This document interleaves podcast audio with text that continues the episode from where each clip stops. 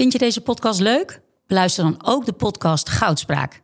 Ik ben Minke Boy. Als voormalig tophockeyster weet ik hoe Olympisch goud voelt. In de openhartige podcast Goudspraak praat ik met sporticonen die straks in Parijs voor het hoogste podium gaan. Over de weg naar goud. Beluister nu de podcast Goudspraak. Dit programma wordt mede mogelijk gemaakt door Toto. Het is ook niet gênant meer. Het is helemaal losgezongen van alle emotie. Je kijkt ernaar, misschien eh, zoals je naar een kind kijkt. Het is iets heel ontwapenends bijna gekregen.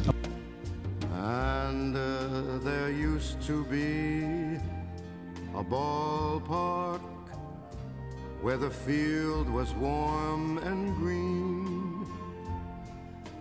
And uh, the people played their crazy game with a joy I'd never seen. Welkom bij aflevering 74 van de Hartgras podcast. Met een eh, bijzondere opstelling. Eh, dat ben ik allereerst zelf als anchorman hier. Eh, de, de heren hadden iets beters te doen, dus eh, ze hebben het aan mij eh, overgelaten. Dat blijkt of, of veel vertrouwen uit of veel onverschilligheid. We zullen zien eh, welke van de twee het wordt. Eh, de gasten tegenover mij zitten, het zijn allemaal schrijvers, wat wel heel bijzonder is. Dus in die zin eh, zou je kunnen zeggen, het is eh, een pluspuntje vanuit mijn perspectief, vanuit het voetbal misschien een, eh, een minpunt, maar ook dat zullen we zien. Eh, ik dacht, eh, toen ik de opstelling zag, eh, zit Alfred Schreuder hier misschien eh, achter. maar goed, Eh, ik zal je niet te lang in spanning laten. De, de- tegenover mij zit Thomas Heerma van Vos. En naast hem eh, Pieter van Os. En naast mij hier, tegenover Pieter van Os, Ivo Victoria. En we van tevoren hebben het al samengevat als een, eh, een gezelschap verliezers. Eh, als we het, eh, tenminste naar dit weekend kijken en naar de voorkeuren van iedereen. Ajax, eh, PSV en FC Groningen. De winnaars van dit weekend zitten in Rotterdam. Verbaasde me erover dat ze niet, niet gekomen zijn. Net, net nu het een keertje goed gaat, zou je zeggen. Hè, je, mag het, eh, je mag het laten horen, maar ja, het is misschien een typisch, eh, iets typisch Rotterdams dingetje om daar ook net weer verkeerd te zitten. Of misschien ben je zo gehecht aan verliezen dat je het winnen nog niet helemaal eh, aan kunt. Het zal wat zijn. We proberen in ieder geval deze aflevering Wessel Penning te bereiken. De, de trouwste fijne supporter in onze gelederen. En iemand die altijd een, een eerlijke blik heeft op zijn club. Wat je niet van iedereen hier kan zeggen. Hij kijkt nu, waarom kijk je nu naar mij? Nou ja, ik zat te denken, wie is nou de grootste verliezer? Eh, ik, kreeg, ik kreeg van tevoren wel de signalen van... ja, nu zul je het moeten hebben over de terugreis Emmen eh, Amsterdam. Hoe, eh, hoe het daar was. Nou, dat eh, weten we uit de krant inmiddels. eh, van de, de, de reservespelers die eh, zelfs amok maakten. Dus dat was een gezellige boel. Ik denk wel dat rond knooppunt Muiderberg... eh, toen het nieuws binnenkwam wat er in Eindhoven gebeurde... de stemming misschien ietsje positiever werd in die bus. Dus ik vroeg me af, Ivo, wie is de grootste verliezer van dit weekend? Ajax Eh, ik denk eigenlijk eh, dat er. Ik ga het positief eh, insteken. Ik denk niet dat er echte verliezers zijn, eh, omdat de verschillen in de rangschikking zo klein zijn nog altijd. En er is eigenlijk nog niets gebeurd.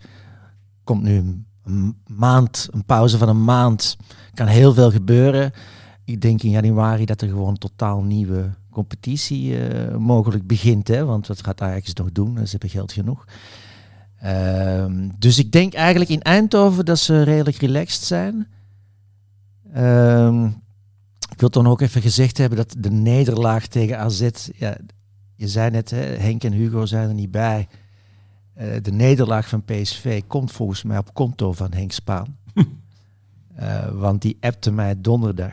Ik had, ik had op Twitter, had ik eh, na PSV Ajax gezegd, dat het opvalt dat ik statistisch gezien, ik kan, ik kan er geen kwaad opzet bewijzen, maar statistisch gezien word ik aanmerkelijk vaker voor deze podcast uitgenodigd na nederlagen van PSV.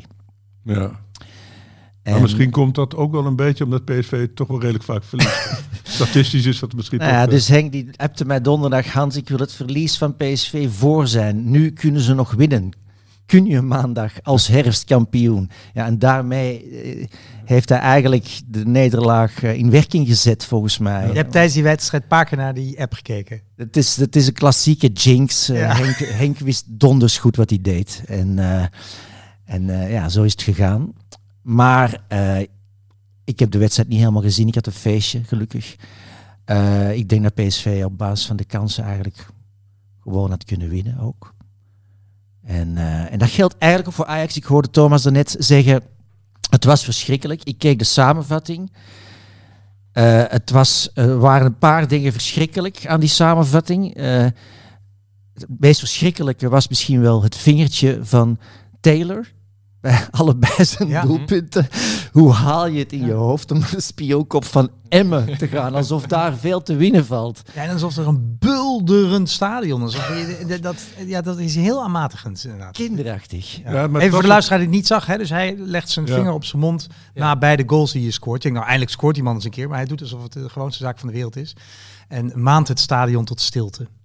Ja, maar het was toch ook kinderachtig, want hij zei achteraf, hij had het afgesproken met zijn vrienden, dat hij Kobe Bryant zou nadoen. Dus dat Ja, vond ik wel dat weer was heel, zijn uitleg. beetje junior-achtig. Heel kinderachtig. Ja. En Kobe Bryant deed hij dat na elke korf die hij maakte, het vingertje. Of... Lijkt me onwaarschijnlijk. Ja. dat was een man die er af en toe... Die heeft er één keer toch 100. Kijk even naar mijn buurman, jij weet er meer van, denk ik. Hij heeft een Nou, keer ik 100 weet hier punten in één wedstrijd. veel van als jij, dus ik heb eigenlijk geen... Oké, oké. nee, hij had lang Nee. het record van de meeste punten in een wedstrijd. Bij basketbal zijn dat er nogal wat. Ja. 81 punten. Dan moet je dus 81 keer... Nou ja, dan moet je de helft... 81 Sorry. keer dat moet je vingertje. 40 keer je vinger eh, op je mond leggen. Ja, onwaarschijnlijk. Maar Ivo, ja, Nee, en heel veel doelkansen van Ajax die gemist werden. ja, maar dat is wel echt het grote verschil tussen een samenvatting, eh, het bekende verschil tussen een samenvatting en een live wedstrijd. En ik heb deze wedstrijd helemaal zitten kijken en ik heb later ook de samenvatting teruggekeken. In die samenvatting zag het er inderdaad nog best aardig uit. Maar als ik, toen ik keek naar de live wedstrijd en als jij de live wedstrijd zou zien, het was ongelooflijk slecht. Met name die tweede helft. Ik heb denk ik in geen nou, 10, 15 jaar zo een slecht Ajax gezien. Het was, het was heel zieloos. Het was, het was eh, niemand. Was er ook werkweigering? Want dat las je Ja, echt. dat, Ja? Die, die indruk kreeg ik sterk. En dan wordt natuurlijk nu veel blind genoemd. En die indruk kreeg ik ook heel, heel erg. Want hij kwam er natuurlijk eh, in halverwege, stond 3-1 voor. Nou ja, en hij is juist een voetballer die tegen een ploeg als Emmen het verschil kan maken. Die kan versnellen, die kan vertragen. Hij deed helemaal niets. Hij Zijn verdedigde eerste niet. Het- paas was al gewoon recht in de voeten van... eh, En ook, er was niets van inzet. Iedereen stond, en dan gaat het natuurlijk automatisch richting Schreuder, wat ik terecht vind. Iedereen leek ook te staan op een plek waar hij niet wilde staan. Ehm, Blind moest dan steeds duels uitvechten, wat helemaal niet lukte. En die begonnen niet eens. Zelfs Timber is deze weken hopeloos uit vorm. Ja, je voelt aan alles dat, dat er niet zomaar wat onvrede is vanwege tegenvallende resultaten. Maar dat niemand de trainer serieus neemt. Dat er geen enkel plan is. En er is geen enkele weerbaarheid. En als je dan ook die taal van Schreuder achteraf eh, hoort. Ik heb twee citaten opgeschreven, want ik stond er toch wel van te kijken. Zei hij bijvoorbeeld, we hadden afgesproken druk naar voren te zetten. Tja, de spelers hielden zich er niet aan. En dan eh, verderop in datzelfde interview zei hij, het leek wel alsof we dachten dat we er al waren. En dit is taal van iemand die op de tribune zit. Niet de taal van een trainer die De tja Ja. is mooi. ja, ja, er zit iets van berusting in. En, eh, en, en waar, eh, waar Frans net al aan, eh, aan refereerde, is dat ja, zelfs Luca en Conceição in de bus een sneer uitdeelden met een alweer verwijderde Instagram-post. Hoe dan? Hoe dan? Ik las dat ja, ook maar. Het was een selfie waarin ze vingers opstaken voor, het aantal minuten dat ze hadden gemaakt. Dat waren er vier, geloof ik, in totaal. Luca viel nog in. Nou ja, geen enkel gezag, geen enkel ehm, relief, geen enkel plan in die groep. Dus het was, ik, ik vond het heel, heel erg schrijnend. En het is ook nu, eh, in de laatste 13 wedstrijden heeft Ajax er geloof ik maar vier gewonnen. Dat was dan van Rangers, nou de slechtste ploeg uit de Champions League, van Volendam, Excelsior en nog een laagvlieger die ik even vergeet. Het is echt totale crisis. Het is echt Ja, zo ik- ontzettend ja, slecht. dan- dan is het ook duidelijk wie de grootste verliezer is dan toch. Ja, ja, ja. Ja, nee, eh, ik- het, het was een, zich eh, dat af. eh, Dank je wel. Het zeggen. was een retorische vraag. maar ja, je kunt je ook afvragen als Ajax zo slecht is en dan toch nog eh, Bovenaan in Ivo's Bijna. woorden feitelijk bovenaan ook staat. Dan kun je zeggen dat, eh, dat het toch een Mickey Mouse competitie is. Ja, maar ik, ik vond deze samenvatting wel eh, heftig, maar hij maakt het ook wel heel spannend. De, de onvolprezen Bart Vrouws, ik ken hem niet persoonlijk, maar op Twitter, Ja. hij is van Voetbal International, geeft fantastische statistieken. Die eh, vertelde dat vanaf de 70ste minuut tegen Emmen Ajax niet één keer op goal geschoten heeft. Ja, jij hebt het dus helemaal gezien. Ja. Maar het moet inderdaad heel vreselijk zijn geweest. Nee, ze zakten in een, in een blubber in die tweede helft, waar ze met geen mogelijkheid meer uitkwamen. Ja, dus- dus jij denkt dat als, het, als het nog een half uur was doorgegaan, hadden ze zeker verloren. Er zat helemaal niets in. Dus tijdens deze uitzending gaan we, eh, of de, ja, de- deze week, de, de uitzending, sorry, de podcast is de hele week natuurlijk te luisteren, gaat hij ontslagen worden, Schreuder? Nou, ik dacht gisteren, wie wordt eerder ontslagen, Wormoed of Schreuder? En die vraag is inmiddels al beantwoord. En dat zal niet vandaag gebeuren en waarschijnlijk ook niet morgen. Maar ik hoop wel ergens deze week. Spannend dan of Ajax dat op dezelfde manier doet als in Groningen. Want daar hebben ze het met heel veel eh, boetedoening gedaan. Dus die Flederus, die heb ik dan even opgeschreven. Die had het over eh, nee, dat het dus te weinig duidelijkheid en verbinding was. Maar vooral dat het een hele grote inschattingsfout van hemzelf geweest is om hem aan te stellen. Dus ik ben benieuwd of dat, hoe dat bij Ajax gaat.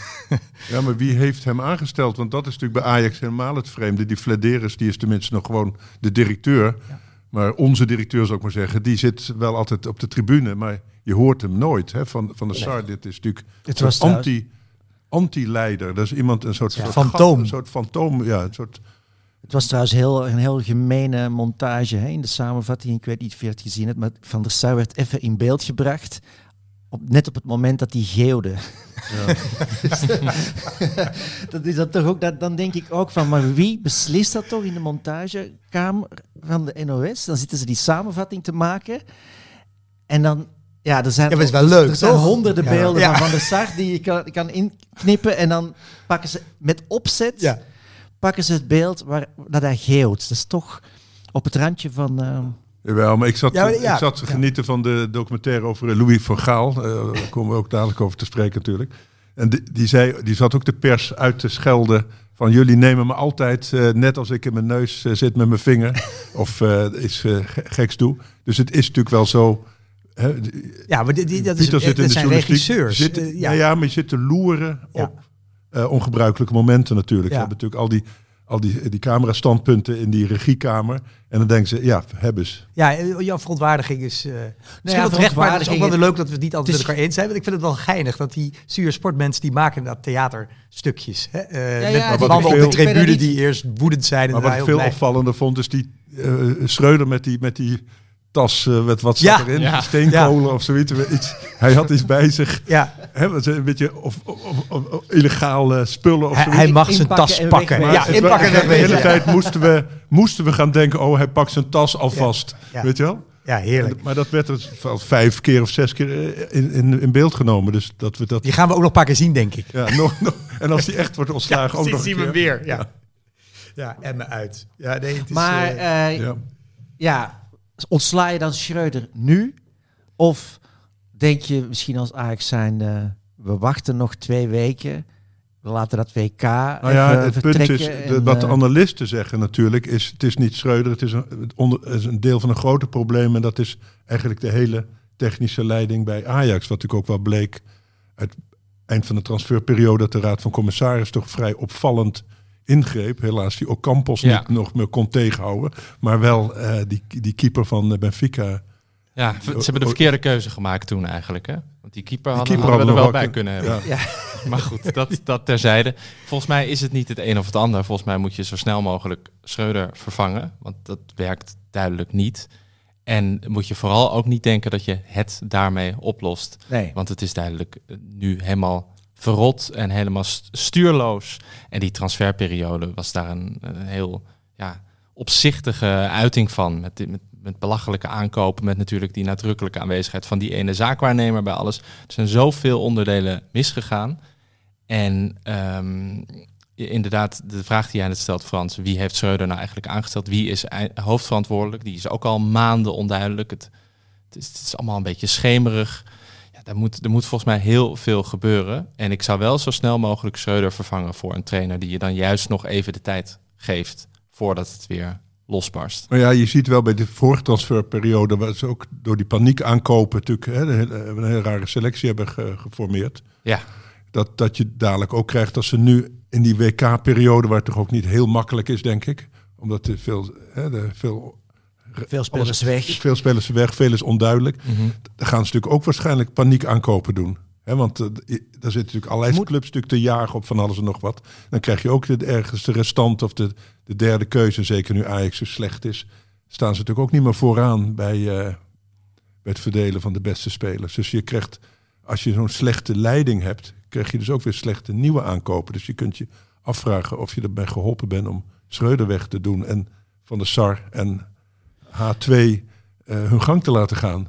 Hè, Ja, Hamstra ik- en Huntelaar. En, en dus eigenlijk een soortje opportunistische, stuurloze...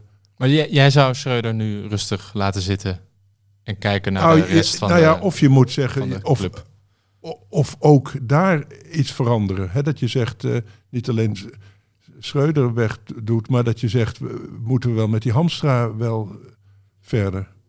Of tenminste als leidinggevende. Hè? Misschien mag hij er wel een paar contractjes doen, maar moet je hem niet alles eh, laten doen? We moeten natuurlijk Louis na het WK binnenhalen. Ja, maar Louis heeft natuurlijk... eh, de prostaatkanker doet ook zijn werk natuurlijk. Ik denk niet dat Louis nog helemaal aan iets nieuws eh, wil beginnen. Die is blij dat hij eh dat daar haalt. bij, ja, bij Ajaxiden. Hè. Ik ben dan van FC Groningen, maar ik woon natuurlijk al jaren hier, gaat naar Ajax. We zijn ook gewoon het verliezen ontwend. Ik hoor het aan jou. Hè. En eh, we weten nu bij God niet wat we moeten doen. We staan tweede hè, in de competitie. We hebben een wat groter budget dan die andere ploegen. Het is wel gênant. Maar eh, ja, eh, we verliezen eens een keer. Het gaat eens een keer heel slecht. Nou, nee, maar het is Ik- niet... ik- nee, tegen niet- Kopenhagen 1-2. daar ben ik. Ja, ik zie niet in eigenlijk waarom je met deze selectie gewoon niks aan doen, gewoon dezelfde selectie houden, waarom je daar niet mee zou meedoen eh, voor de titel. Dat zie ik ook niet. En best. eh, zet gewoon een andere trainer neer, eentje die wel gezag afdwingt. Nou, daar ben ik helemaal niet Eh, mee eens. Want eh, dit, dit lijkt erg op Manchester United, waar je nog veel betere selectie had. Met Pogba en weet ik wat allemaal niet. En die verloren alles omdat die spelers eh, niet meewerkten. Dan had je...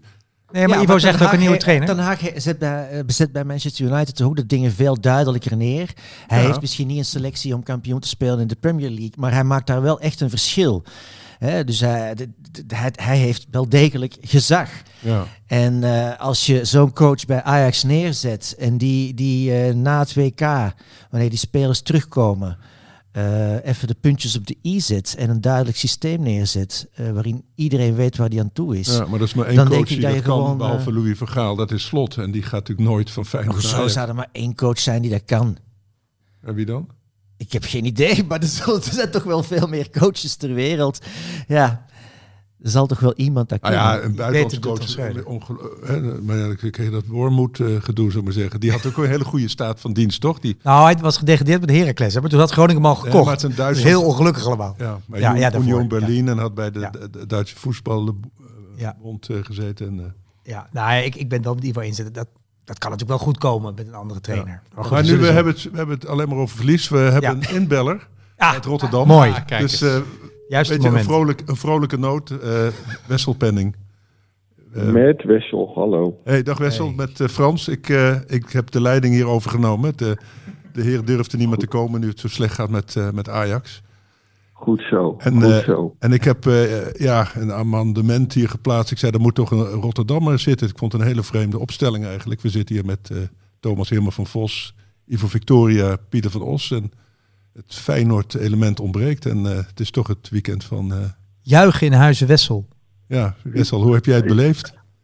Ja, maar dit- dit- ik heb hierover nagedacht natuurlijk. Als je als excuus Rotterdammer eh, fungeert, moet je, moet je goed weten wat je gaat zeggen natuurlijk. Maar ehm, er, is, er is ik begin met een korte inleiding. Nee hoor. Maar ehm, sinds een jaar of acht tot tien is, is, is, is de wanhoop uit het leven van eh Feyenoord dus wel verdwenen. Eh, na jaren van tegenslag en ellende zijn we best wel reëel geworden. En er, eh, er zijn nog steeds ehm, mensen die zeggen dat, dat de druk enorm is in Rotterdam en dat het legioen niet, niets anders wil dan dat Feyenoord kampioen wordt. Ehm, dat is eigenlijk wel een beetje voorbij. We weten heel goed wanneer het goed is en wanneer het niet goed is. Dus we zijn ingetogen blij nu. Ja, ja. Je ziet de bui alweer hangen na, het, eh, na de winterstop. Nee, ook dat cliché moeten we vanaf. Hè, van, de, de, van, de, van het grote lijden. Want we hebben de, we hebben de beste trainer eh, eh, van, eh, van Nederland. Ehm, dus ehm, Ja, ehm, die gaat de komende zes weken aan de slag. Maar er komt natuurlijk wel een heel zwaar programma nog aan in januari. En ja, dat is wel opvallend. Feyenoord heeft echt geen heel erg goede eerste seizoenhelft achter de rug. Ze hebben goed gespeeld uit bij AZ. Dat was voortreffelijk. En thuis tegen Sturm Graz. Toen het 6-0 werd. Maar verder ehm, is er niet vaak goed gespeeld. En dat ze nu bovenaan staan is eh, nogal wonderlijk. Dus Ja, we moeten nog tegen Ajax, hè? ja. ja. Maar Ajax, eh, Ajax supporters kunnen veel leren dus van de Rotterdamse onthechting. En eh, je, je, jij, bent, jij hebt je, je ziel eigenlijk losgemaakt van, van Feyenoord. Het is ook vrij zwevend. ik, ik, ik heb al eerder aangegeven dat, dat jullie, ik kan jullie wel met Ja. jullie benoemen, ehm, ehm, een beetje Feyenoorders aan het worden zijn. Want de grote paniek van de afgelopen weken, ja, daar heb ik best wel, wel van genoten. En, en de, de rare wanhoop die ook, die ook bezit van jullie had. Want eh, kijk, er is natuurlijk één geweldig seizoen gewe- geweest met Frenkie en, en de licht, eh, waar toen in Madrid ook wel alles in die wedstrijd de goede kant op viel. Waar, waar aan jullie een beetje, dat is jullie probleem nu geworden. Bij Feyenoord is het probleem de Europa winst van 1970, die ons heeft doen geloven in het Almachtige. En bij jullie is denk ik die avond in Madrid een beetje te veel tussen de oren gaan zitten. Dat, dat de paniek wel heel groot is als jullie af en toe topspelers uit andere landen tegenkomen die beter blijken te zijn dan, dan Daley Blind. Ja, maar nu zijn, Ja, maar Wessel, nu zijn zelfs eh, gewone spelers uit Emmen eh, Ajax te machtig, hè?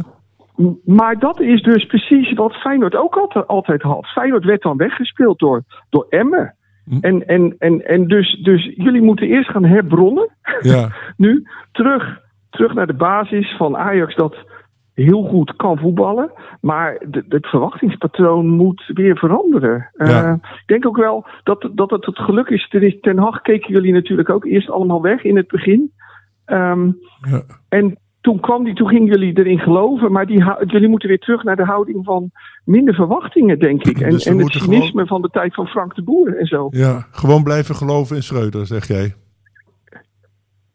Dat, ehm, ja, nou, nogmaals, dit, dit, dit is de wanhoop van, ehm, ehm, ja, achter welke leider moeten we nu aan? Ja. Ja, ik geloof niet dat Schreuder, ik denk dat Schreuder een heel goede trainer zou zijn, voor Feyenoord ook overigens. Maar, Het is een oud niet toch? Ja, maar dat was wel, toen ik hem destijds zag voetballen, dacht ik, dat kan ik beter. Lijkt me heel traag hoor. Heel, heel matige, trage middenvelder. Wel allemaal dezelfde types hè. Ja. Slot is een trage middenvelder, Schreuder is een trage middenvelder. Ja, Ten Van, Hag, van die Gaal. was zo traag, die liep bijna achteruit. Van Gaal, interessant eigenlijk, ja. Ja. Maar Dus Bl Nee, Daley maar, Blind eh, wordt een Blind wordt de grote coach, precies. grote coach.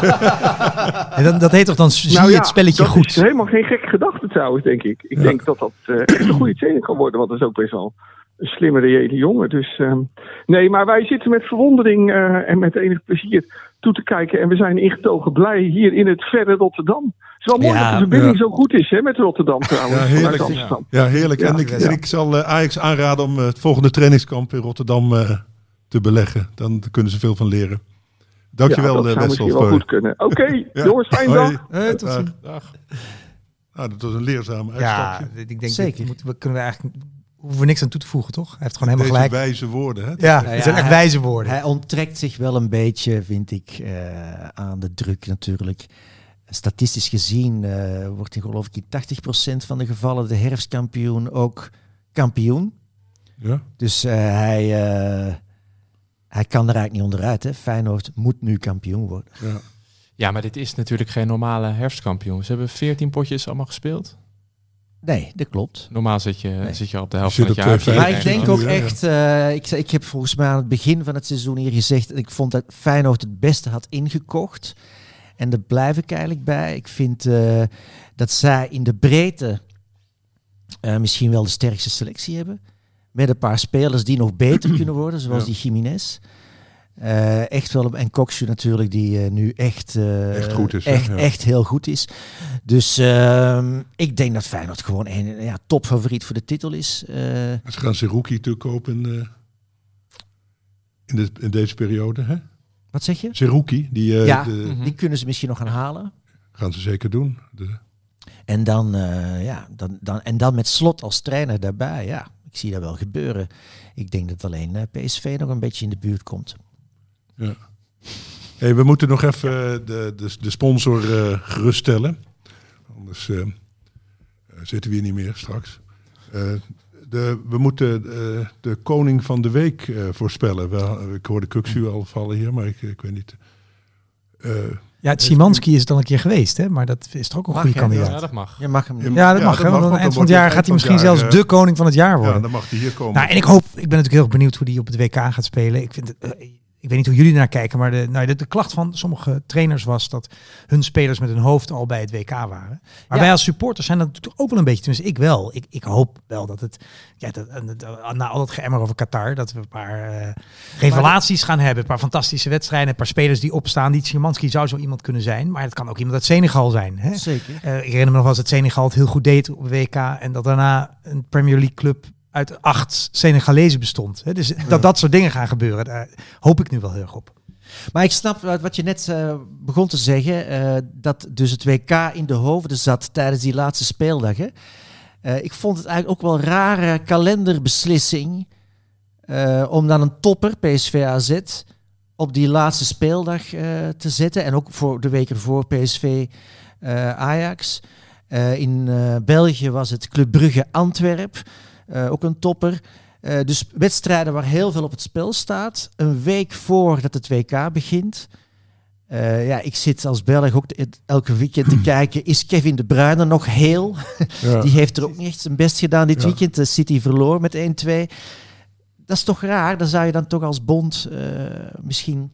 Ja, maar Ja, dan Van Nistelrooy ja. zei het ook, hè? Ja. die als, zei het. echt als Jawel, maar als iedereen het als excuus gebruikt, dan is het eh, gelijk speelveld. Nou ja, maar nee, want Emmen, wie- die, kunnen er vol in vliegen. Die denken van ja, als ik in mijn gestrekt been inga bij Daily Blind, die Ga gaat ik echt de duel met mij. Jawel, maar het is ook weer zo verdeeld dat de reserve-elftallen van die topteams moeten ook die, eh, die clubs kunnen verslaan. Dus dat, nee, ik vind dat niet zo'n probleem eerlijk gezegd.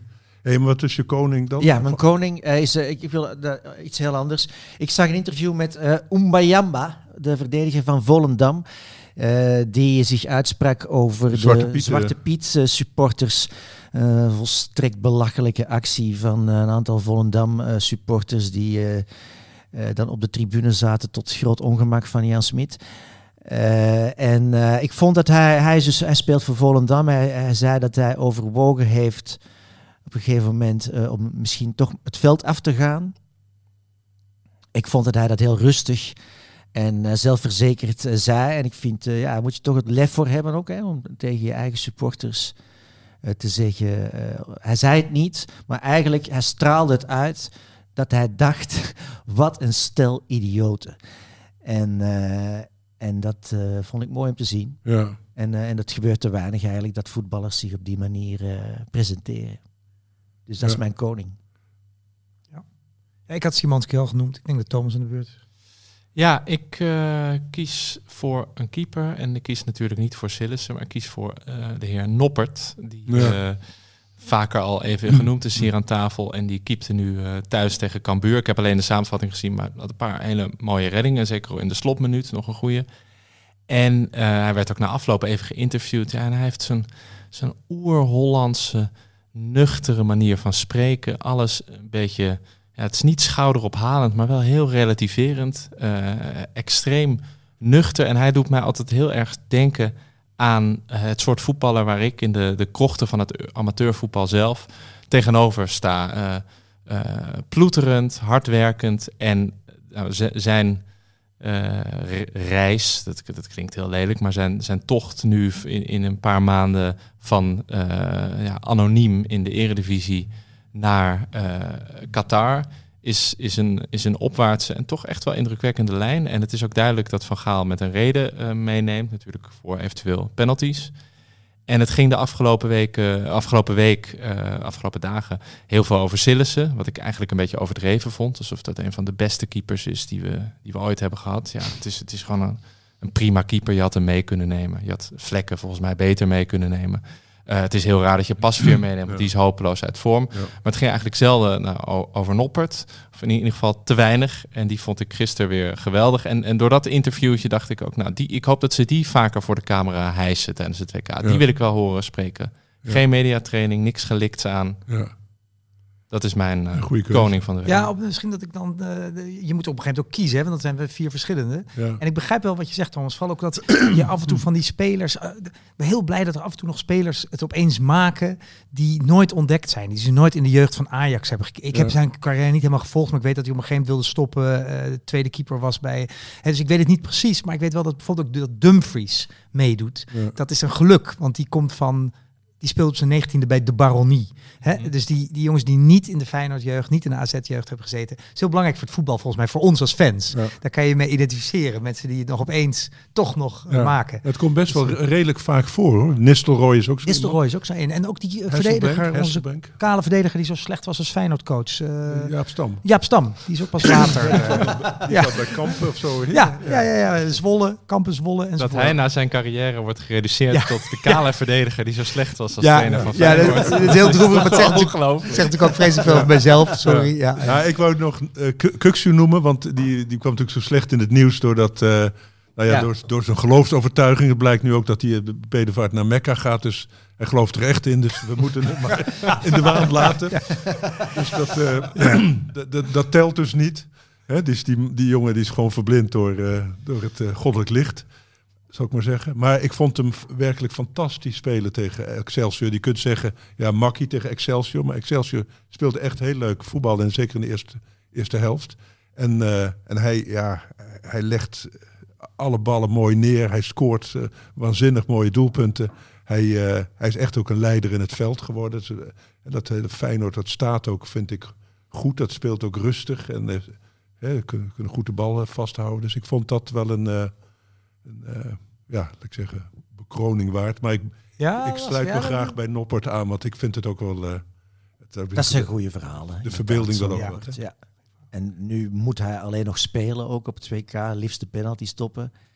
En Erin dan, komen in eh, de 9, wat is het, precies. 120ste minuut. En dan eh, krijgt Van Gaal eh, wederom het, eh, het grote gelijk. Ja, en eh, nog even over, even over jouw wereld. Eh, de- Dit is voor het eerst sinds 1994, begrijp ik, dat er twee spelers uit de Belgische competitie meegaan eh, met het Nederlands elftal. Is er iets aan de hand? Zijn, is die ja, competitie dat goed aan zijn het worden? Dan, eh, dat zijn dan Alderwereld.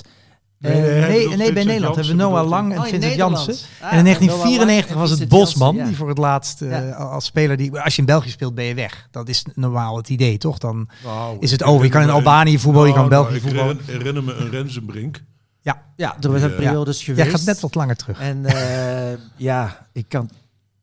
Club Brugge eh, Club heeft Brugge. zich met vlag en wimpel voor de tweede ronde van de Champions League geplaatst. Hè. Heeft eh, vijf wedstrijden op 6-0 gehouden. Eh, dus ja, er zijn een aantal ploegen. Genk speelt momenteel geweldig voetbal in België. Antwerp komt eraan met Vincent Janssen. Die, ik, ik heb hem zien spelen een paar weken geleden in de topper tegen Genk. Echt heel goed, vond ik hem. Super balvast. En ja, echt een steunpilaar van het team. Maar is er over het algemeen iets aan de hand in België? Gaat het Nee, je ziet dat Club beter? Brugge met name eh, en Genk in mindere mate, die komen er nu ook aan, maar Club Brugge eh, probeert eigenlijk al een aantal jaren eh, de, de soort van de, de Belgische Ajax te zijn. Door net even wat gedurfder in te kopen. Dus zij spenderen, ze durven eigenlijk het dubbele uit te geven van wat de concurrentie zou betalen voor spelers. In de hoop dat dan weer te recupereren. En, en, en, het, het, en de ambitie was eigenlijk op, hè, om in die Champions League de tweede ronde te halen. Dat is een aantal jaren mislukt, omdat ze heel veel pech hebben gehad eh, met loting. Ze kwamen altijd terecht in een groep met en Paris Saint-Germain en Real Madrid. Ja, dan, Napoli, het- Liverpool. dan is het onmogelijk. Hè, eh, En nu Ajax, zaten ze er ook in een zware pool. en nu zaten ze in een pool met Atletico Madrid, eh, met Leverkusen en Porto. eh, Porto. Eh, dat bleek, Atletico Madrid is toch wel echt duidelijk over, eh, over de hill. Dus eh dat was dan net een haalbare pool. En dan zie je dat ze dus echt eh, soeverein daar eh, doorheen komen. Dat vond ik toch wel echt knap. Dus ja, misschien. en met dat geld kunnen ze dan weer de voorsprong uitbreiden op de rest. Een beetje zoals Ajax dat in, in Nederland doet. Ja, maar Noah Lang ja, is, is, veel besproken in België. Hè? Enfant terrible. de ene keer. Hij is er heel lang stond hij ernaast dit seizoen. Pas de laatste wedstrijden is hij weer opgesteld. En eh, blijkbaar eh, genoeg voor Van Gaal om, eh, om mee te gaan. Ja. Ja.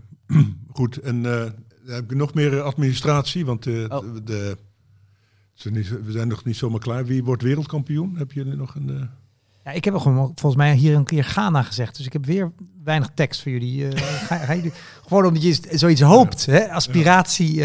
Nou, misschien kan ik nog iets over zeggen. Ik, mensen zijn natuurlijk... Blatter heeft inmiddels eh, zelfs gezegd dat hij spijt heeft. Dat hebben Ja. jullie vorige week volgens mij nog niet... eh, nee, dat eh, kunnen we nog even constateren. Dat betekent natuurlijk op de lange termijn... dat de komende 50 jaar gaan WK's naar Frankrijk, Brazilië, Ja, maar Blatter heeft helemaal niks meer te zeggen. Nee, die heeft niks te zeggen. Maar als zelfs zo'n man, hè, bedoel, het is natuurlijk ook belachelijk Ja. dat hij dan spijt betuigt. Ik bedoel, Het, het maakt het allemaal nog erger, zou je kunnen zeggen. Ik bedoel meer te zeggen dat, nou, eh, eh, net heeft iemand eh, voor het boek FC Sapiens, wat voetbal ons vertelt over menselijk gedrag. Ik vind het trouwens volgens nog niet een vreselijk goed boek hoor, maar er is wel iets heel grappigs gedaan. Zij hebben gekeken naar het defensiebudget van landen en de, de plek op de FIFA-ranglijst. En er is een redelijk sterke correlatie hoe meer geld eh, landen uitgeven aan wapens, hoe lager ze staan, zelfs Amerika erbij verdisconteerd, hoe lager ze staan op de FIFA-ranking. dus ik denk dat we de komende 50 jaar alleen nog maar WK's hebben in landen waar eh, weinig wordt uitgegeven aan defensiebudgetten. Costa Rica doet, heeft zich gekwalificeerd. Die hebben zelfs geen leger. hè. Het is het enige land ter wereld zonder leger. Maar misschien een paar eilandengroepjes niet. Dus kortom, het komt goed in dat Ja. opzicht. Ja. En nu nog hopen dat een keer een derde wereldland wel eh, het WK Ja. kan winnen. Ik schat dat jouw voorspelling rond 2060 eh, uit gaat komen. Eh, maar we hadden het over het volgende week. Ja, dat hou ik even in de mond. Ja. Eh, Thomas? Ja, ik vroeg me bij Ghana natuurlijk wel af eh, waarom. Maar goed, eh, misschien hebben we, daar, hebben we daar geen tijd voor. Ehm, mijn voorspelling, ik moet zeggen dat het WK eigenlijk pas de laatste dagen, het zit ook allemaal zo op elkaar gepropt in mijn hoofd, eh, enigszins gaat leven. Dat ik nu de WK-selectie zit te bekijken. En mijn voorspelling is heel saaiig, maar ik heb die selectie zitten bekijken. En die selectie van Brazilië is toch wel dusdanig om van te watertanden. En keek ook naar die van Duitsland, viel me wat tegen. Die van Frankrijk is eh, ook, eh, lijkt een beetje uit balans met veel geblesseerde middenvelders natuurlijk. Maar die van Brazilië is zo ongelooflijk sterk. Daar zou ik dan nu ook met de afgelopen WK's in mijn achterhoofd, waar ze geen eh, hoge ogen gooiden. Natuurlijk eh, 2012, eh, dat was het toch? Eh, eh, 2014, sorry. ja, als eh, eh, nationaal Het eh, drama. trauma. Waar Duitsland hun weg tikte in hun ja, eigen strafschopgebied. die, ja. die, die 7-1. eh, Eigen land en eigen strafgebied, ja. Ik eh, denk toch echt Brazilië, dat, dat, die het sterk ja. zijn. ja, die hebben weer ouderwets trouwens weer geen verdedigers nemen ze mee. Dat we, toen ik voetbal begon te kijken was dat ook zo. Hadden speelden ze alleen maar aanvallers op. En eh, meestal een hele slechte keeper en een hele grote vent die dan achter bleef om de, ja. om de boel op te vangen. En dat is nu ook weer een beetje, want eh, volgens mij Thiago Silva Thiago Silva is er weer moet bij. het, ja. moet het dus Ja. eentje geloof ik doen, die hele verdediging. Dus dat, het is, eh, het is Dus wel dat zou zo nog maar eens kunnen tegenvallen. Want ik herinner mij inderdaad dat 2K in 1982. Eh, Ja, met Socrates en zo, ja. Met Socrates en Zico. Dat Mo- het mooiste Brazilië wat nooit won, hè? Voetbal. Ja. en ze gingen er kansloos af tegen Italië. Ja, Ja, ja. Wel het mooiste, mooiste Brazilië ever, vond ik. Met Zico, absoluut. ja, Och, fantastisch. ongelooflijk, ja. Ja, voor mij een belangrijk moment, omdat ik toen 12 was of 11. En dat zijn echt van die momenten Ja, dat voetbal je voor altijd bijblijft. Hè? Ja, dus, Absoluut, dat was eh, mijn eerste eh, eh, WK waar ik echt een actieve herinnering aan heb. Omdat België toen de openingswedstrijd tegen Argentinië eh, won met 1-0. En, eh, eh, en Maradona het niet voor elkaar en kreeg. Maradona het niet voor elkaar Ja. kreeg. Ja. Ik denk dat Argentinië gaat winnen. En dat eh, Messi on fire is. En ze hebben ook eh, een waanzinnig goede selectie. Ik hoop op Mar- Lisandro Martinez in de verdediging. Ja. En eh, ja, ik heb daar heel veel. En, en, en, en Nico linksachter. Ja. Dus ik heb, dat heb, vind ik ook voor het eerst ook wel een heel leuk Argentinië. Want het is eigenlijk een, een, een land dat ik altijd haat als.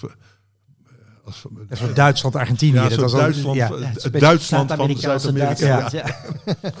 Ja, ik denk daarbij toch bij Argentinië inderdaad een ongelooflijk goed team. Messi helemaal in vorm. Maar ik, ik denk dat toch het drukt zo op hem dat het nog nooit gelukt is met Argentinië. En er gaat een wedstrijd komen, een kwartfinale, een halve finale. Dat het dan tegen zit. Dat Ja. hij te veel voor eigen glorie gaat. Dat, dat het vastloopt. Ja. En dan prachtige wedstrijden daarvoor. Dat, dat is hoe ik het voor me zie. Ja. weinig geduld heeft of zo. De, ja, ja, ja, dat is ook, en dan een hele ongelukkige goal tegen. Dan, ja, eh, kan, kan ik me iets voor Ik gun voorstellen. het Messi wel het meest van iedereen eigenlijk. Eh, ik, ik gun het hem meer dan Neymar bijvoorbeeld. En je gunt het ook Messi, meer dan eh, Hazard en, eh, en, en Wel ja, ehm, ik ben iets optimistischer over België dan eh, een paar eh, een tijdje geleden. Ehm, dat heeft ook te maken met de selectie, omdat nu eindelijk een beetje doorgeselecteerd Met is in de nieuwe generatie, hè? Ja. Ja. er komen nu een aantal nieuwe verdedigers bij die het ook heel goed doen momenteel bij een club zoals Wout Vaas bij Leicester en eh, Arthur Theater bij Rennes. Eh, dus ik, ik heb daar, ben ik iets optimistischer over. En vandaag eh, las ik dus in de krant de grote verrassing in de selectie van de Belgen. is ehm, een, moet ik het opzoeken, Vinay Menon. Het is een yoga-instructeur eh, die reputatie heeft opgebouwd bij Chelsea. Eh, en die, eh, dat schijnt een, ja, een ware yoga-guru te zijn, die al jaren met eh Eden Hazard werkt. Hetgeen Niet zo goed. iets verklaart. Weinig opgewerkt. Dus wij dachten de hele tijd dat Hazard traag was geworden, maar Ja. eigenlijk is hij super relaxed. Dat is Ja. het eigenlijk door, door die yoga-sessies. maar hij, hij- Ja, per ongeluk past hij het ook op het veld dan toe. ja, ja. Zijn spieren zijn zo opgerekt dat er niks meer in zit. sessies door, volgens mij. En eh, ja, dus eh, de spelers schijnen heel eh, grote fan te zijn van deze Vinay Menon. Dus ik denk, eh, ik heb goede hoop dat België misschien toch eh, de achtste doorgeraakt. Ga- eh, Wordt dat Ja. bij jullie, wordt dat in België sorry, ook gezegd dat ze kunnen winnen? Zoals Louis van Gaal zegt dat we gaan winnen of we kunnen Nee, winnen. dat geloof is volledig weg. Ja, dat was wel zo in 2018. Eh, maar eh, nee, er is niemand die gelooft eh, dat België iets gaat doen daar. Ik denk dat de meeste mensen uitgaan van eh, uitschakeling tegen Duitsland in de achtste finale. Ja. Lukaku is wel net op tijd weer fit, vermoedelijk, toch? Vermoedelijk op tijd fit voor eh, nog één groepswedstrijd. Eh, maar eh, ik denk dat soort spelers. Eh, dat, ik denk toch dat dit echt het WK wordt van de spelers die in vorm zijn en matchritme hebben.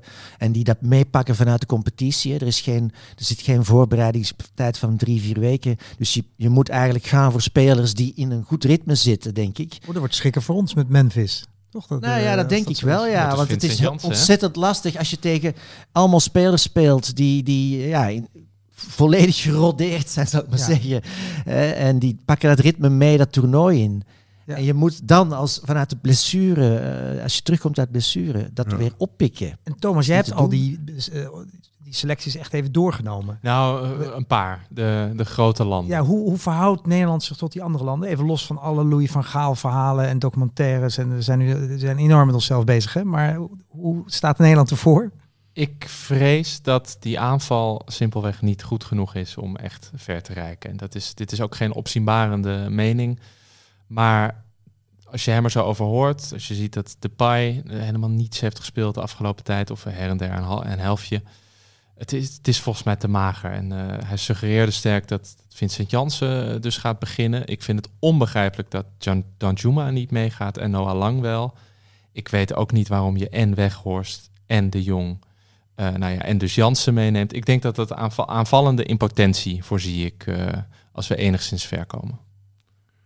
Ja, de, de- ja, je hoort ook alweer juist dat het goed is om en Weghorst en, en, eh, en Luc allebei te hebben. Van, om twee stormrammen in de spits te hebben. hè. Dat is dan plan C, geloof ik, of zoiets. Hè, je, hebt- je moet plan... Tja.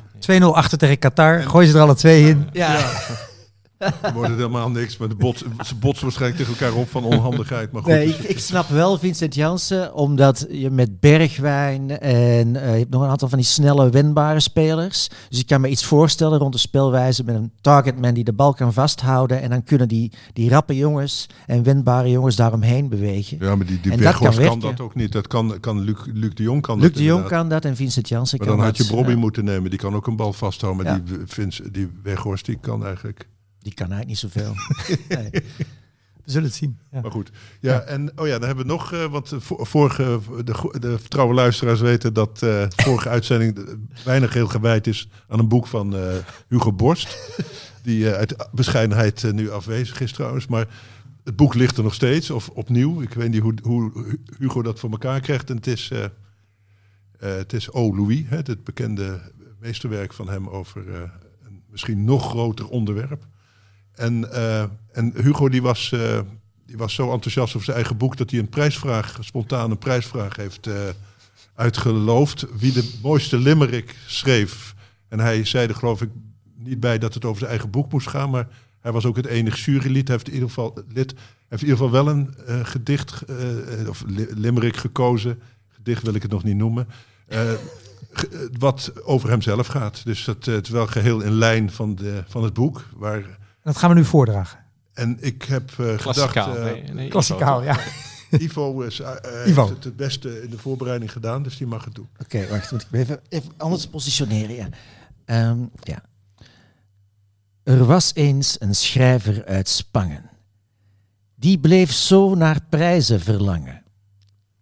Hij schreef magistraal een boek over Van Gaal, maar moest weer zelf de slingers ophangen. Nou, dat heeft hij dan ook gelukkig ruim de gelegenheid. En hoe heet Toegekregen. de, de winnaar? De winnaar eh, is eh, Jesse Kuiper. Gefeliciteerd, Jesse. Maar zegt dan altijd Jesse Kuiper uit, nou laten Ja, we maar dat- zeggen, Rotterdam. Ja. Em- Emmen. Eelde. Eelde. Eelde. Oké. Nou, Ja, de, Ach, FC Groningen fan. Eh, gaat naar Jesse? Het is je gegund. Eh, en je mag, als je in Rotterdam bent, mag je ook met, eh, met Hugo op de foto. Hij heeft een eh, galerie, die heet uh, Wijsbart. Maak ik daar nog even reclame voor. En daar is hij altijd eh, aanwezig. Dus eh, als je een selfie wilt met Hugo, kan dat. Ehm, en het boek, eh, voor alle zekerheid noem ik nog even het boek. Hugo Borst, oh, Louis. Een zoektocht naar Van Gaal. En of hij hem zal vinden, ja, moet je het hele boek voor lezen. Want eh, ik weet niet op welke bladzijde Van Gaal opduikt. Oh ja, elke bladzijde. Hij is meteen al gevonden op de eerste bladzijde. Dat is de spoiler dus. Ehm, nou, eh, we hebben verder geen prijsvragen. Wil iemand nog een prijsvraag uitloven voor zijn eigen boek? Of? Het is bij- nee. Nee? Jij misschien, Nee. Hans? Nee. Er was ook nog wel een haiku. Ik vond het wel eh, mooi. Ah. Het, eh, het, eh, ik weet niet, heeft Pelle die paraat? Ja. Eh, Pelle gaat op zoek. Een hele Ja. diepe was het ook. Is een soort... eh eh, haiku is eigenlijk het yoga onder de, in, in de dichtkunst. Hè? Dat, Zeker, ja. We hebben nu wel een... Dat, dat zou ook nog iets zijn eh, voor die jongens om eh, een soort van eh, haiku-achtige mantra mee te krijgen Ja. tijdens het toernooi. Er is veel Louis van Gaal nu. Dus eh, jullie hebben allemaal de documentaire gezien. Ik geloof 1,2 miljoen Nederlanders hebben naar gekeken. ja, ik moest toch wel... Het was wel een beetje saai, eerlijk gezegd. Ondanks dat ik... ik- Het hoogtepunt vond ik wel dat hij zijn prijzenkast eh, liet zien. En ook bij alles ging uitleggen hoe hij dat gewonnen had en waarom. De, Dan, dan krijg je naderhand nog meer gelijk met je opmerking over Hugo. Dat hij hè, dat, eh, het baasje op de hond gaat lijken en de hond op het baasje. Eh, Hugo die hier vorige keer heeft voorgelezen. De loftuitingen aan zijn eigen boek. Louis Ja, van Gaal deed dat ja. dus in de documentaire. Nou ja, het gekke is, ik, ik, Bekers. meest, je kunt een enorme natuurlijk de schurft hebben aan Van Gaal, maar het, het grappige is, het is zo'n open boek dat het ook weer niet, eh, het is, het, het, Ik zag ook het is een heel... eh, offending of zo. Het is, dit, het, is, eh, het is ook niet gênant meer. Het is helemaal losgezongen van alle emotie. Je kijkt ernaar, misschien eh, zoals je naar een kind kijkt. Het is iets heel ontwapenends bijna gekregen. Die- Absoluut. Het gesprek met Figo was ook heel ongemakkelijk Ja. en tegelijkertijd enorm vertederend. Hij zat eigenlijk bijna in tranen tegenover Figo te vertellen dat hij de beste speler was waar hij ooit mee gewerkt had. En, en je, je zag dat Figo eigenlijk niet zo goed wist wat hij daarmee moest eh, doen. ja. Met al die op, ja, open, die kwetsbaarheid die tegenover hem zat. En, ja, dat eh, is het. ja. het is, uiteindelijk is het heel kwetsbaar. Het is, het is helemaal niet eh, almachtig. Het is helemaal niet dat, eh, dat Hitlerachtige wat er ook even in ging. Hè, toen die eh, vooral in het Duits eh, de, de, de menigtes ging toespreken in München. Dat, ja, ik dat- vond dat ook heel ontroerend aan die documentaire. Ik heb hem al een tijdje geleden per toeval min of meer in de bioscoop gezien. Ik geloof dat hij nu in twee delen op ja, tv is. En ik vond eigenlijk alle stukken met oud-spelers, die vond ik eh, ja, heel vertederend. Inderdaad, Vigo, maar ook de, de, de scène met, ik weet dus niet of die nu al op tv was of binnenkort, maar met de, boertje, de, de broertjes, de boer op de Ja. achterbank. De ja, auto. op de achterbank. Fantastisch Ja, beeld, ja. tegen elkaar Dat aan, was alsof je een uitwedstrijd hè, in Noord-Holland of zo ging spelen. ook zo. inderdaad weer terug bij de zondagochtenden. eh. En eh, El Hamdoui, die, die eh, met toch wel wat lichtheid in zijn ogen zei dat hij zo graag nog één keer een training van Van Gaal zou willen volgen. Ja, ik vond dat allemaal heel aandoenlijk. Ik vond dat eh, Ja. vond ook een mooie documentaire. En mijn zwak voor Van Gaal kent uiteindelijk toch weinig grenzen hoor. Ook door dit soort taferelen Absoluut. en onderrondjes. Hey, en over zelfingenomenheid gesproken, wat vinden jullie van een heel, op een heel ander niveau eigenlijk speelt het zich af wat Ronaldo nu aan het doen is? Voor de enkeling die het niet weet, hij heeft een, in een interview eh, met Piers Morgan, wat nog uitgezonden moet worden, maar wat alvast wel geloof wereldwijd verspreid is in, in, eh, in, in, in brokstukjes, heeft hij enorm uitgehaald naar United. En, En naar Den Haag. Naar Den Haag. En, Ja, en dan eerst Ten Hag en daarna zeiden ja, het is niet alleen de trainer. Het is de hele club die me weg wil. Het is eh, fascinerend, want eh, je, eh, hij heeft natuurlijk niet verschrikkelijk goed gevoetbald. Sterker nog, hij heeft vrij slecht gevoetbald de laatste maanden. En dat is volgens mij niet het moment om te gaan huilen. Je moet natuurlijk gaan huilen als je net een hattrick hebt gescoord. Dus hij had het kunnen doen toen hij net bij Manchester voetbalde en die hattrick scoorde. Maar hoe lang is het nu al geleden dat wij Ronaldo hebben zien schitteren op het allerhoogste niveau? Nee, dat, Dus eh, Champions League niveau of in Interlands toptoernooi. nee maar dat is natuurlijk een teken van Jaren, narcisme. Dat- ja, dat je daar, daar zelf eh, geen gevoel meer voor hebt. Hè, dus ehm, Voilà. het is een absolute narcist. Ja. Dat blijkt ook uit die paar brokstukken die we zagen. En, eh, en het is natuurlijk fascinerend hoe ver hij hiermee doorgaat. Want hij slaat nu volgens mij al de plank mis. Als je, ziet, als je kijkt naar de reacties. Er zijn weinig mensen die zeggen, go, go Ronaldo, pak die etters bij Manchester United. Ja. Die eindelijk weer eens een paar wedstrijden winnen. Hè, dus, ehm, dus ik ben heel benieuwd of we nog meer van dit soort interviews krijgen. En of hij op een gegeven moment over een jaar of tien nog steeds ergens zit te mokken in een hoek.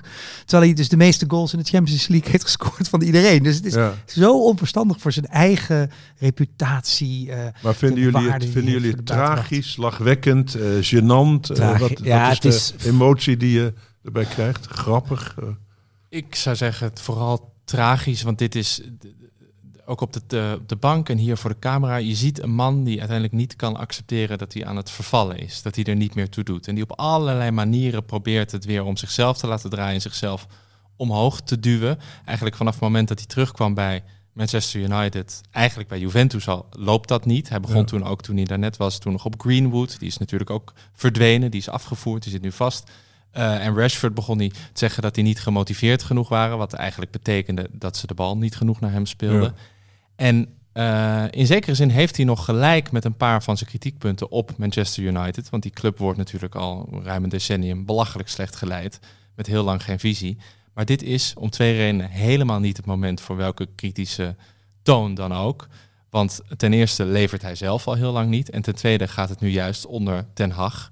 Soms nog wat sputterend. Gisteren tegen Fulham was het tamelijk zwak. Maar gaat het wel goed? Er is weer een idee, er is weer een plan, er is weer inzet. En hij komt daar niet in voor. En hij kan dat niet helemaal accepteren. Ja, dan weigert hij in te vallen, loopt hij weg, biedt hij zijn excuses aan. Het is, het, het is allemaal belachelijk. Het is duidelijk eh, voorsorteren op een vertrek dat hij deze zomer eigenlijk al wilde. Dat iedereen deze zomer wilde. En eh, nou ja, wat ik er uiteindelijk wel mooi aan vind, is dat het, eh, eh, het wordt nu een beetje ge- gespind. Ik weet niet of dat opgaat voor het hele interview als een persoonlijk duel tussen Van Hag, Ten Hag pardon, en Ronaldo. En dan is Ten Hag, die heeft de, de winnende hand. Nou, Ja. Wie had dat een paar jaar geleden gedacht? Ik Ja, niet. nee. Nee, hij was ook heel gekrenkt, hè, doordat hij eh, ja, zo- zo'n beetje zo'n ja, eh, straf kreeg. Hè. Vier dagen mocht hij geloof ik eh, niet meedoen enzovoort, het huisarrest. En dat werd wel door sommige topspelers ook gezegd, dat doe je toch niet op, met zo'n speler van dit niveau. En die moet je toch niet als een, als een onwillige puber eh, eh, behandelen. Dus dat hij was, hè, die gekrenktheid, het is inderdaad narcistisch kenmerk om snel gekrenkt te zijn. Maar in dit geval begreep ik het wel, want hij, hij werd natuurlijk voor de, het front van de hele wereld, werd hij eh, ja, eigenlijk gepiepeld. Door. Ja, maar dat was eigenlijk misschien ook wel juist heel slim van Ten Hag om dat te doen. Want ten eerste, eh, qua voetbal heeft hij hem niet nodig, want hij is gewoon niet meer goed genoeg. Hij blijft een enorme grote naam en door, zich, door die streep gewoon heel duidelijk in het zand te trekken, eh, maakt hij duidelijk aan de hele selectie dat er met hem niet niet te spotten valt. Dus eh, hij, kan, hij, hij heeft eigenlijk veel baat bij dit eh, allemaal, eh, om zijn Ja, eigen geloofwaardigheid. Maar Ronaldo denk ik ook, omdat Ronaldo nu weg moet. Hè? Dus hij Ja, maar wie wil nu Ronaldo nog? Dat is toch alleen maar problemen, om problemen vragen? Ja, maar hij kan beter op deze manier stoppen. Een beetje Piqué-achtig, zou ik maar zeggen. Ja. Dan dat hij nog na de winterstop zich weer meldt op het trainingsveld. Als- dat als- lijkt me ook, hoe dan ook, triest voor hem. Dus, dus ja, als club misschien lijkt moet hij er gewoon mee stoppen. eh, en eh, Misschien kan hij nog terug naar Sporting Lissabon, eh, waar hij ooit begon. die toch? willen hem graag En, hebben. Zijn er Ja, dat hebben ze gezegd. Ja. In schoonheid daar afsluiten. Ja. Ja. Ik denk niet dat het, waar die ook komt, dat het in schoonheid afsluiten wordt. Nee. Ik heb zo'n vaag voorgevoel. Een vaag voorgevoel. Hey, en, met ingetrapte kleedkamerdeuren afsluiten. Ja, ik moet van, eh, van Pelle afronden. Ik wil wel met de haiku eh, afronden, omdat, en, omdat Ivo zo schitterend eh, kan voordragen. Het is een heel stemmig, eh, stemmig eh, overpeinzing eigenlijk. Ja. hardly try O Louis van Gaal. Hugo Borst heeft ongelijk. Wereldkampioen. Nou, dankjewel. Maar het gaat toch nog door? Nee, nee, dat is een tweede. Die, eh, Oh. oh ja, wil je er nog één? Nog eentje. Je bent helemaal in de meditatieve stemming, ja. Ivo, nog één. Snak je naar Qatar? Of sta je even stil bij de krankzinnigheid? Yes, there used to be a ballpark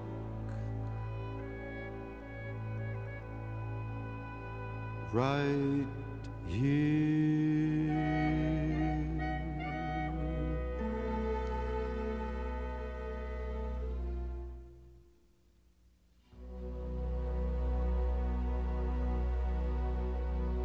Dit programma werd mede mogelijk gemaakt door Toto.